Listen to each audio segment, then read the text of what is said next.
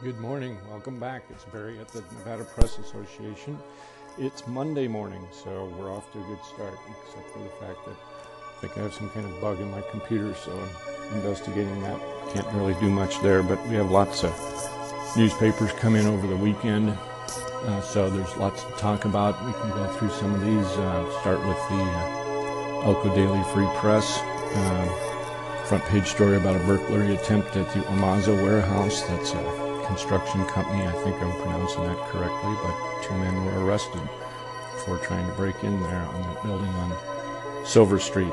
So, um, says officers arrived on the scene and proceeded to yell into the warehouse for the men to surrender to arrest. Apparently they did, so good work by the uh, police there in Elko. Turning to Fallon, Valley News, I see the Churchill County High School Performing Arts Program is going to be presenting Annie. It's on the front page in the Valley News. Starts uh, November 30th, so if you're going to be in the vicinity, you might want to check that out at Churchill County High School. Goes on into December for several days.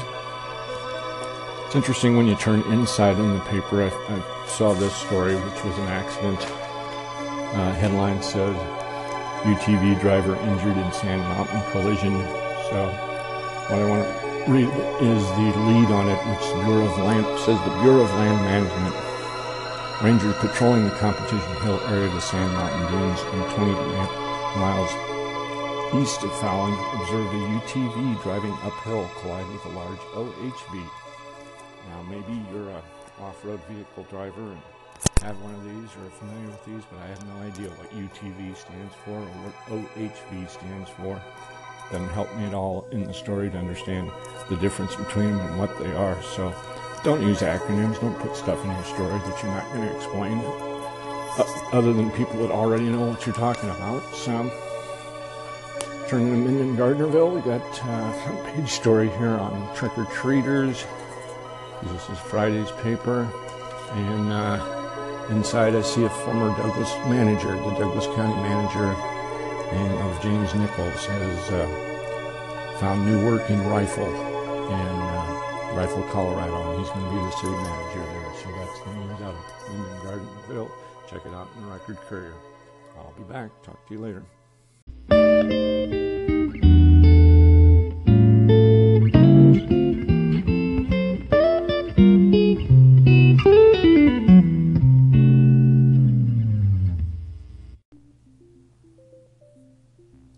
Hi, I'm back. I wanted to share with you a little bit this morning a couple of different publications, which, if you're not picking them up or have never seen them, uh, they serve very different purposes. But we have a lot of different specialty publications at the Nevada Press Association. One of them is Sierra Contractors Source. It's located in Reno, also has an office here in Carson City. But what they do is uh, uh, news about upcoming construction projects and bids, uh, specifically tailored to the construction trades businesses, to subcontractors and so on. So comes out every week. Again, it's called Sierra Contractors Source, the Builders Exchange.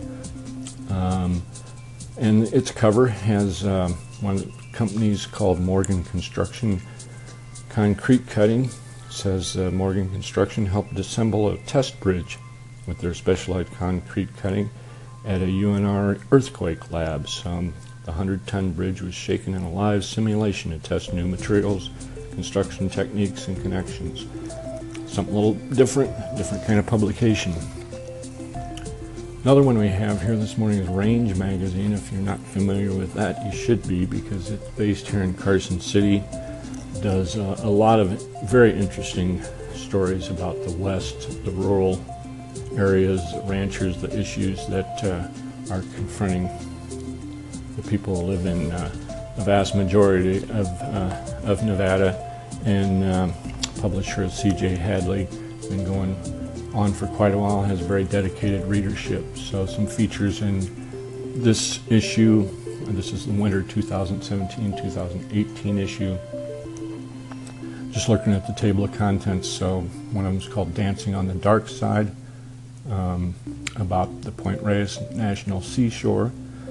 Um, another one on wildfires by Jim Steele, separating dem- demagoguery from the science. Uh, so that's the kind of thing that's uh, involved in range. So pick one of those up next time you get a chance. One of the reasons I do this and draw attention to some of these areas outside of the Reno or Las Vegas metropolitan areas because these smaller papers have news that you just don't see anywhere else, and, and uh, they're very important to the local audience. But I think they're interesting beyond that. I, have got the Pahrump Valley Times in front of me right now, and story here is Hof enters escrow on sale of Crystal Brothel. Story by Jeffrey Meehan in the Pahrump Valley Times.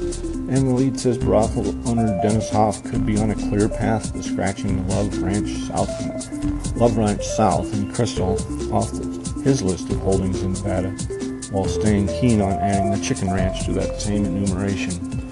So um, Dennis Hof, a fairly well-known figure in Nevada brothel ownership. There's a story that you probably haven't seen anywhere else. That's in the Pahrump Valley Times, so check that out.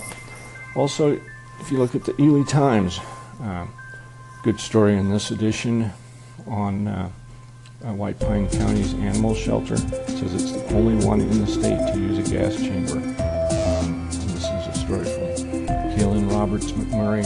It was recently discovered, she writes, that the animal shelter in White Pine County that is operated by the city of Ely is still using the gas chamber for euthanasia of animals. Um, Ely Times, good story there, interesting stuff. One more, Moapa Valley Progress, um, down there in uh, southern Nevada, has a, a, lead story by Vernon Robison, who uh, the editor there. Talks about how the Ute Perkins principal unexpectedly steps down. So, an significant unexpected change took place, he writes.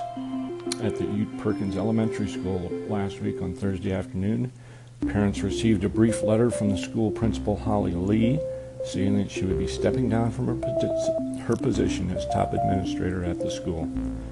So that's in the Moapa Valley Progress story that's uh, of interest and affects a lot of people in that area. The, the um, elementary school principal is stepping down. So that's what's going on there.